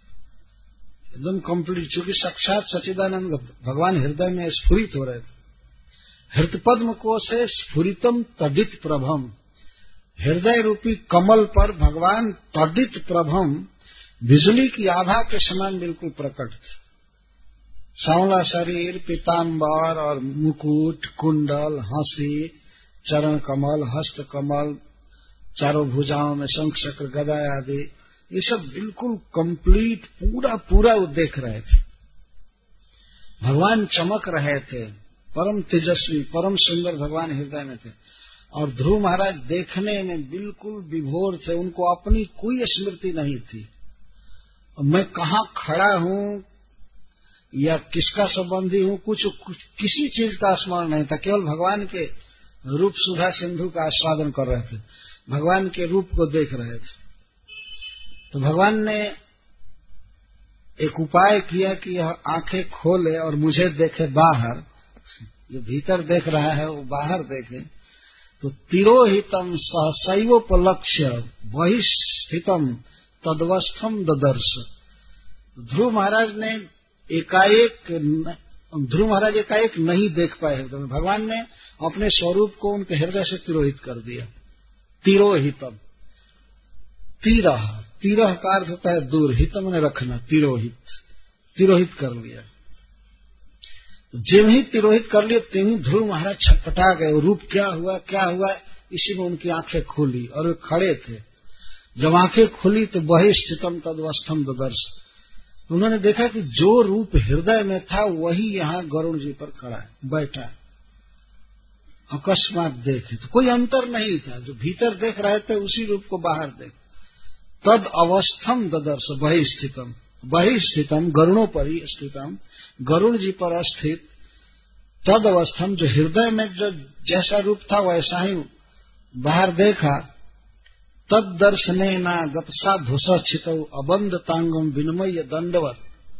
दृभ्याम प्रपश्यन, प्रपिबन निवार निवार्भक चुंबन निवासन भुजय निवासलिसम तो ध्रुव महाराज के उस दशा का वर्णन मैत्रेय जी कर रहे हैं। जब ध्रुव महाराज ने भगवान को देखा बाहर तो उनके दर्शन से उन्हें संभ्रम आ गया। संभ्रम का अर्थ होता है, हलचल हो जाना या इंद्रियाँ स्तंभित हो जाना, क्या करूँ क्या करूँ, क्या पूछूँ, क्या बात करूँ, क्या खिलाऊं कैसे बैठाऊं, एकाएक उनके मन में संभ्रम आया। तदर्शने गत संभ्रम क्षित और सबसे पहले वे भगवान को देखते हुए और आलिंगन से करते हुए और चुमते हुए से अबंधत चित विनमय अंगम। अपने शरीर को उन्होंने झुकाया, साष्टांग प्रणाम किया भगवान को। लेकिन इसके पहले वे क्या किए? प्रणाम से पहले, मैं थे अपिवन युवा अर्भक। यद्यपि वह बच्चा पाँच छह वर्ष का था, छोटा बच्चा, लेकिन भगवान को इतना स्नेह से देख रहा था, इतना प्रेम से देख रहा था कि लगता था कि आँखों से वो पी रहा है। दृभ्यम प्रपश्यन प्रपिबन इव, प्रकृष्ट रूपेण पीबन ही लगता था कि भगवान को देख नहीं रहा, बल्कि पी रहा। क्या पी रहा था? सौंदर्यामृत। सौंदर्य का अमृत पी रहा था अपने आँखों से। ये प्रश्न हो सकता है कि पाँच वर्ष के बालक में ये सौंदर्य वासना कैसे है? सौंदर्य वासना तो सयानों में होती है, लेकिन वास्तव में जीव तो जीव है, वो तो पुरातन है, भगवान का अंश है। शरीर बच्चा था ना। इसलिए भगवान का सौंदर्य सामने आने पर कोई भी व्यक्ति प्रभावित हो सकता है। मनुष्य की तो बात छोड़ दीजिए। पशु पक्षी तक भगवान श्री कृष्ण के सौंदर्य में विभोर हो जाते थे। प्रायो बताम्ब बिहंगा मुनयो बनेस्मिन सखियाँ कहती हैं कि, अरे सखियों, गोपियाँ कहती हैं आपस में, ये जो वृक्ष पर बैठे हुए पक्षी हैं, अरे सखी, ये पक्षी नहीं है। देखो ध्यान से, लगता है कि ये मुनि प्रायो बताम्ब बिहंगा मुनयो बनेस्मिन कृष्ण क्षितम तदुदितम कलवेण गीतम। आरूही ये द्रुम भुजान रुचिरा प्रवाला श्रृणवंत मिलित दृश्य विगता निवास देखो इनकी दशा। ये तो उस वृक्ष की ऊँची शाखा पर बैठ करके कृष्ण का दर्शन कर रहे हैं आधे खुले नेत्रों से। दर्शन कर रहे हैं और उनके मुख से उदित वेणु गीत को सुन करके विगता निवाच दूसरी बात करने छोड़ दिए। पक्षी कभी चुप चुप नहीं रहते, छे छे छे छे करते ही रहते हैं। लेकिन भगवान जो बांसुरी बजाते थे तो कोई भी पक्षी चुप हो जाते थे। सुनते थे बांसुरी का गीत। गीत के आस्वादक थे और कृष्ण चितम तदुत, कृष्ण इक्षितम और कृष्ण का दर्शन करते थे। वृक्ष की ऊँची शाखा पर बैठकर इस तरह से दर्शन करते थे। मान लीजिए श्री कृष्ण गिरिराज जी के किसी किसी शिखर पर ऐसे खड़े हैं और वृक्ष नीचे जन्मा हुआ है तो वृक्ष के ऊँची शाखा पर बैठ करके गिरिराज पर खड़े कृष्ण को देख कर, देखा करते थे। अथवा वृक्ष के निचली शाखा पर आकर के जब वो वट वृक्ष के नीचे कृष्ण खड़े होते थे तो ये सब पक्षी नीचे आ जाते थे देखने के लिए और सुनने के लिए। विगतान्य वाच अन्य वाच विगतान्य और अन्य बातें करते ही नहीं थे चुपचाप हो जाते जहाँ पक्षियों में इस तरह का प्रेम देखा जा सकता है, भगवान के सौंदर्य की लालसा देखी जा सकती है। तो फिर पाँच छह वर्ष के बच्चे में अगर भगवान से इस प्रकार की, का प्रेम उमड़े और उनके सौंदर्य में उसका मन लुब्ध हो तो ये कौन आश्चर्य की बात है? तो श्री कृष्ण को वैसे देख रहे थे, विष्णु को वैसे देख रहे थे, जैसे लगता था कि पी रहे हैं। अर्थात, आँखों में ऐसी चेष्टा जैसी हो रही थी कि आँखें भ्रमर की तरह आसक्त होकर के विष्णु को देख रही। यह भाव प्रपिबन निवन और चुंबन निवास से न आश्चर्य का अर्थ मुख। ध्रुव महाराज के मुख की दशा ऐसी हो रही थी, लगता था कि भगवान को चूम लेंगे। उनके हस्त कमल को या चरण कमल को लगता था कि वे चूम लेंगे। अथवा भगवान के मुख को ही चूम लेंगे। ऐसी दशा हो रही थी। वो पाँच वर्ष के बच्चे में ऐसी दशा हो रही थी, वो अपने मुँह को ऐसे कर रहा था, लगता था भगवान को चूमेगा। और वास्तव में भगवान ही जीव के चूमने के विषय हैं, आलिंगन के विषय हैं, चाहे देखने के विषय हैं। जीव का भगवान के साथ नित्य संबंध है, अनादिकाल से। लेकिन जीव अपने विषय को, भगवदीय शब्द रूप रसगंध आदि को जानता नहीं है। इसलिए संसार के व्यक्ति का आलिंगन करना चाहता है, चुमना चाहता है, देखना चाहता है। यह बद्ध दशा में जीव की अवस्था है। लेकिन जब जीव मुक्त होता है तो भगवान को देखता है, भगवान का आलिंगन करता है, भगवान को चुनता है, भगवान से रूठता है, भगवान को मनाता है। भगवान से बातचीत करता है। ये स्वाभाविक उसके लिए, जब प्रकृति का बंधन हटता है, जीव अपने स्वरूप में होता है तो भगवान का रस उसे प्राप्त होता है। इस रस पर जीव का नित्य अधिकार है। परंतु भागवत आदि नहीं सुनने को मिल रहा है। भगवान की बातें सुनने को नहीं मिल रही है, इसीलिए जीव संसार में आ सकते है। अथवा किसी निराकार भूत में आ सकते तो कोई वहाँ चुमने का, देखने का, आलिंगन करने का प्रश्न ही नहीं। तो चुंबन निवास्य न ऐसा लगता था कि ध्रुव आश्चर्य न मुखे न चुंबन इव चुम रहे हैं भगवान को। और भूजय रिवास ऐसा लगता था कि भूजय आश्लिषण युवा भुजाओं से भगवान को पकड़ रहे हैं, आलिंगन कर रहे हैं। और ऐसा भाव प्रकट करते हुए अबंधता। ये प्रणाम किए भगवान को। प्रणाम करने से पहले ये सब क्रियाएँ आ रही। देख करके एकाएक प्रणाम नहीं किए। देखने लगे, लगता था कि चूम लेंगे, भुजाओं में भर लेंगे, आलिंगन करेंगे। और पी रहे हैं, परम स्वाद के साथ श्री कृष्ण को देख रहे हैं। यह भाव है।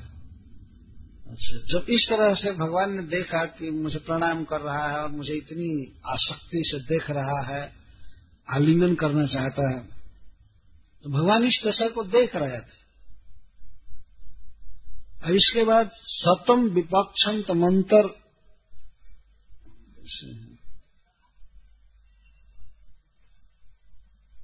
सतम विवक्षन्तमत विदम हरिर्ज्ञात्वा सर्वस्य च हृदयवस्थित। कृताञ्जलिम् ब्रह्ममयेन कम्बुना पस्पर्श बालम कृपया कपोले। ध्रुव महाराज इसके बाद खड़े हुए। और भगवान के गुणों का वर्णन करना चाहते थे। भगवत गुणान वक्तुम इच्छन्तम। इच्छा कर रहे थे। विवक्षंतम का अर्थ बोलना चाहते थे। वास्तव में जीव का स्वरूप है। जब भगवान को निकट आता है, जब भगवान का ज्ञान उसे होता है तो भगवान के विषय में कुछ बोलना चाहता है।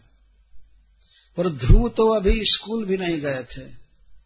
इन्हें कोई भाषा का ज्ञान नहीं था। भाषा तक का ज्ञान नहीं था, फिर और और भगवान के विषय में बहुत ज्ञान इनको नहीं था। पर बोलना चाहते थे। भगवान के सौंदर्य का वर्णन या दया का वर्णन, उनके ऐश्वर्य का वर्णन करना चाहते थे। लेकिन सतम विवक्षंतम अतद विदम लेकिन अतद विदम पर उसको जानते नहीं थे। एक तो गुणों का पता नहीं था और बोलने की भी कला नहीं थी। बोलना चाहते थे भगवान के विषय में बोले बोले, वास्तव में यही, यह एक भक्ति है। जितनी भी जानकारी हो, भगवान के विषय में बोलना चाहिए। अरे और कुछ मालूम नहीं है तो महामंत्र तो है ना। हरे कृष्णा हरे कृष्णा कृष्णा कृष्णा, हरे हरे हरे राम हरे राम राम राम, हरे। तो सतम विवक्षंतम वक्तुम इच्छन्तम ध्रुव महाराज भगवान के गुणों को बोलना चाहते थे, लेकिन अतद विधम जानते नहीं थे। अतः हरि ज्ञावा अस्य हृदय अवस्थित अस्य सर्वस्व हृदय अवस्थित भगवान तो सबके हृदय में है, ध्रुव के भी हृदय में है। ध्रुव के हृदय में तो बिल्कुल प्रकट थे।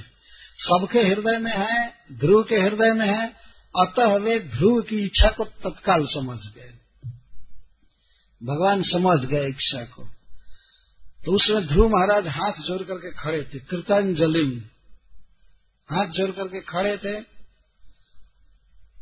तब भगवान ने उनको बोलने की शक्ति देने के लिए कृतांजलि ब्रह्ममयन कम्बुना पस्पर्श बालम कृपया कपोले। तो भगवान अपने चार भुजा में से जो एक शंख धारण किए थे, शंख चक्र गदा पद्म जैसा पहले वर्णन आया था शंख को भगवान ने ध्रुव के गाल से सटा दिया, कनेक्शन जोड़ा। ब्रह्ममय न कम्बुना ब्रह्म का अर्थ होता है वेद। भगवान का वह पांचजन्य शंख, वह वेदात्मक है। एक तो ब्रह्म का अर्थ चिन्ह है वह दिव्य है, और दूसरा है वेदात्मक। सारा वेद उसमें निहित है। सारा वेद उसमें भरा हुआ, वेदमय है। जो ही भगवान ने छुआया, छुआते ही सवई तदैव प्रतिपादिता गिरम। तुरंत ही वेदोक्त वाणी उनको समझ में आ गई, गिरम दैवीन परिज्ञात परात्म निर्णय। भगवान के द्वारा दी हुई वेदात्मिका वाणी, वेद का ज्ञान ध्रुव को तत्काल हो गया, छुआते ही सवय परिज्ञात परात्म निर्णय। पर और आत्म का निर्णय वे समझ गए। पर का अर्थ परमेश्वर, भगवान और आत्मा का अर्थ जीव। जीव क्या है, भगवान क्या है दोनों में संबंध क्या है? भगवान का ऐश्वर्य क्या है? जीव की क्या दशा है? इन सारी बातों को वो तत्काल समझ गए। परिज्ञात परात्म निर्णय। तम भक्ति भावो व्यग्रणा दशत्वरम। परिश्रुतोरु श्रवसम ध्रुवक्षिते तो भविष्य में चल करके जो ध्रुव लोक के स्वामी बनने वाले हैं, ध्रुव महाराज, भक्ति से प्रेम उत्पन्न हो गया उनको भगवान के चरणों में और भगवान के गुणों का इस प्रकार वर्णन करने लगे। ये मैत्रेय जी कहते हैं। देखिए, भगवान की अद्भुत शक्ति क्षण भर में किसी को भी ज्ञान दे सकते हैं, कुछ भी कर सकते हैं। ये भगवान की भगवत्ता छोटा सा बच्चा भगवान के विषय का कीर्तन करना चाहता है, भगवान का गुण अनुवाद करना चाहता है, लेकिन नहीं जानता। तो भगवान अपना संग छुआ दिए। यह बात केवल ध्रुव के लिए ही सत्य नहीं है। कोई भी व्यक्ति जो भगवत कीर्ति का वर्णन करना चाहता है तो भगवान शक्ति दे देते हैं। वो कर सकता है वर्णन। ये भगवान तो हृदय नहीं है। सारे ज्ञान का भंडार वो खोल देते हैं। ऐसा ये अनुभूत विषय है। हमने देखा है एक दो बार, ऐसी स्थिति में जो बहुत से तार्किक आए हैं विरुद्ध पंथ वाले आए हैं और भगवान के विरुद्ध बोलने वाले। तो ऐसा लगता था कि अब तो इनसे डिफीट होना पड़ेगा, क्या होगा, इज़्ज़त नहीं रहेगी। लेकिन भगवान ऐसी शक्ति दे देते हैं कि वे विपक्ष के लोग परास्त होकर के जाते हैं। ये विश्वास होता है कि भगवान की कीर्ति का, शुद्ध कीर्ति का आदि वर्णन हम कर रहे हैं। तो भगवान अनंत शक्ति देते हैं, अनंत तर्क युक्ति सब कुछ दे देते हैं। जिसको आदमी सोचा नहीं है कभी, जिस बात को कभी विचार नहीं किया, वो बातें भी आ जाती। ध्रुव महाराज के तो हृदय में डायरेक्ट भगवान प्रकट थे और भगवान डायरेक्ट अपना दिव्य शंख छुआ रहे थे। उनके लिए तो बहुत विलक्षण बात है, लेकिन सामान्य भक्तों के लिए भी बात सत्य है कि भगवान शक्ति देते हैं।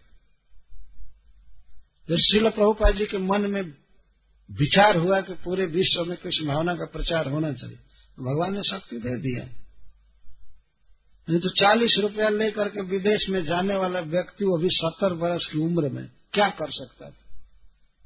सत्तर वर्ष की उम्र में तो घर से बाहर आदमी नहीं निकलना चाहेगा और देश छोड़ करके कहाँ से जाएगा? और जिस स्त्री से वो टिकट मांग रहे थे, उसके जल के जहाज़ से जाना चाहते थे उसने कहा कि स्वामी जी, मैं आपको भेज सकती हूँ, सुविधा और पैसे की कमी हमारे पास नहीं है, लेकिन मुझे डर है कि आपकी हत्या का पाप मुझे लगेगा। आप उधर जाएँगे, मर जाएँगे, हमको पाप लगेगा कि इसने भेज दिया था। ऐसा उसने कहा। आप हमको बाध्य मत कीजिए, आप रहिए भारत में, क्या जाएँगे उधर विदेश में। लेकिन प्रभुपाद जी अड़े हुए थे कि नहीं, हमें जाना है जाना है, एक बार हमको चांस दो चांस तो वो क्या करे? प्रभुपा जी का हट को देखकर उसने दे दिया परमिशन उसके जहाज़ से जाने की। और शिला प्रभुपा जी उस उम्र में जाकर के इतना बड़ा काम किए। पूरे विश्व में ध्रुव महाराज तो पूरे विश्व को कंपा दिए, लेकिन शिल प्रभुपा जी तो पूरे विश्व को कृष्ण भावना भावित कर दी। और ध्रुव महाराज तो सबकी सांस रोक दिए थे प्रभुपाद जाकर सांस खोल दिए। राहत की सांस ले रहे हैं। हरे कृष्णा हरे कृष्णा कृष्णा कृष्णा, हरे हरे हरे राम हरे राम राम राम। वास्तव में भगवान के कीर्ति का कोई प्रसार करना चाहे तो भगवान उसे शक्ति देते हैं। यह इतिहास से बिल्कुल सिद्ध हुआ।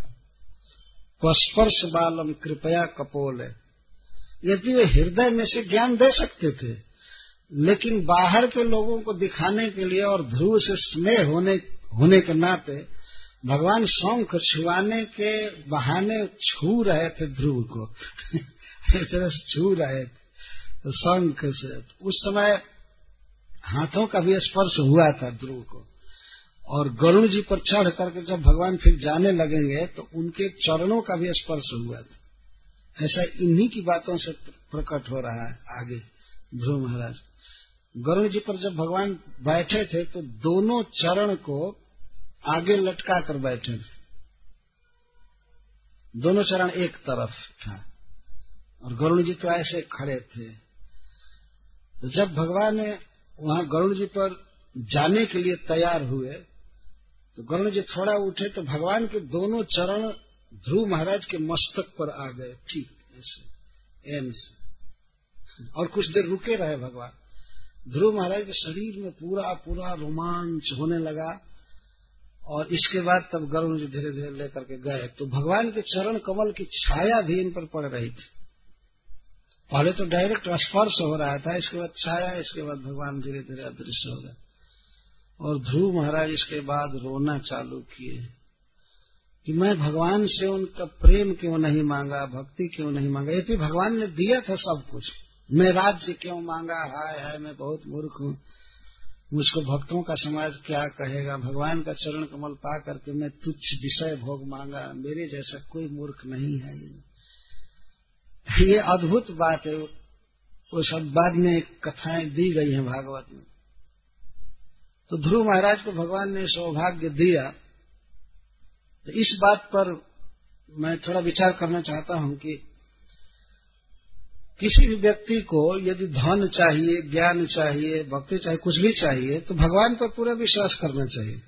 अपनी जितनी शक्ति है, हम करें, लेकिन बाद में जो एडिशनल पावर है, सारा भगवान देंगे। सब कुछ देंगे। सतम विवक्षंतम, ध्रुव भगवान की कीर्ति को बोलना चाहते हैं, गुण गाना चाहते हैं तो भगवान ने गुण दिया, और वो वाक शक्ति दिया। इसीलिए प्रथम श्लोक में ध्रुव महाराज ने ऐसी ही स्तुति किया है। युत प्रविश्य मम वाचमीम प्रसुप्ता। संजीवयत अखिल शक्ति धर स्वधामना। यही प्रार्थना उन्होंने किया कि हमारे भीतर प्रवेश करके जो हमारी सोई हुई वाणी को जगा दिए, ऐसे परम पुरुष अंतर्जामी भगवान को मैं प्रणाम करता हूँ। सुप्त वाणी थी। सबके पास वाणी है, भगवान का कीर्ति गाने के लिए, लेकिन सोई हुई है। या दूसरे जगह इंगेज्ड है।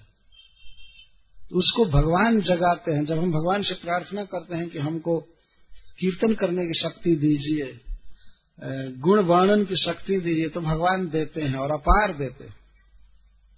ब्रह्मा जी में सृष्टि रचने की इच्छा थी तो भगवान ने उनको शक्ति दिया, हृदय सही दे दिया।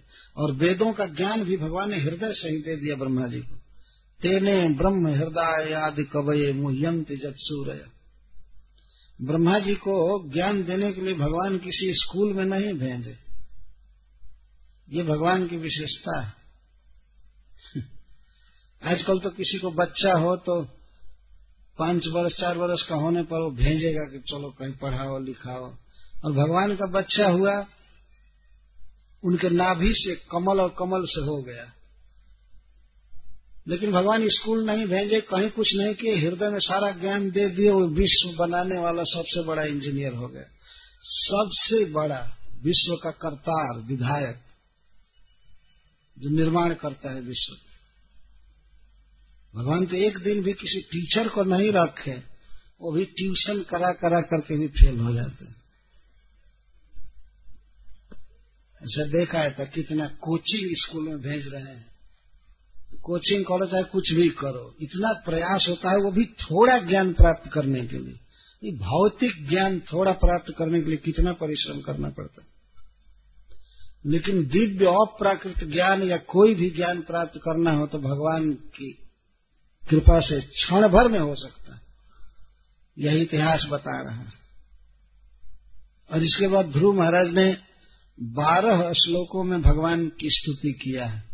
श्रीपा श्रीधर स्वामी जी कहते हैं कि ये बारह श्लोक, बारह आदित्य के समान है, बारह सूर्य के समान, जो सारे विषयों पर प्रकाश डालते हैं पूरा पूरा। सब कुछ है बारह श्लोकों में। भगवान का वर्णन है, भक्तों का वर्णन है, भक्ति का वर्णन है, सृष्टि का वर्णन है, सब कुछ है।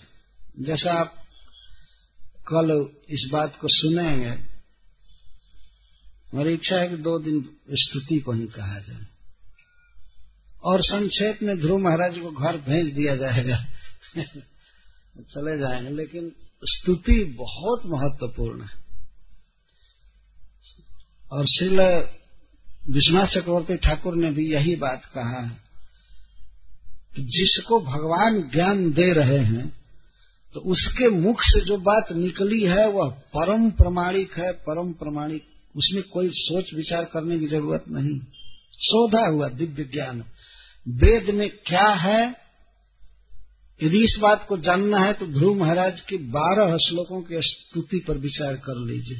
क्योंकि ब्रह्ममय शंख के द्वारा वो ज्ञान उत्पन्न हुआ था। वेदात्मक शंख का स्पर्श भगवान ने किया था। और भगवान की इच्छा थी कि इसके मुख से वेद निकले। तो वेद से सर्वई रहमे व वेद्य। वेद में तो केवल भगवान की कीर्ति का ही वर्णन है।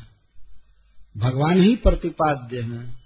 ध्रुव महाराज की स्तुति वास्तव में विचारणीय है। तो मैत्रेय जी कहते हैं कि तम भक्ति भावो व्यगृणाद सत्वरम परिश्रुतोरु श्रवसम ध्रुव क्षिति ध्रुव क्षिति जिनकी क्षिति, जिनका निवास ध्रुव लोक होने वाला था, वे ध्रुव महाराज भगवान की स्तुति अब करने लगे।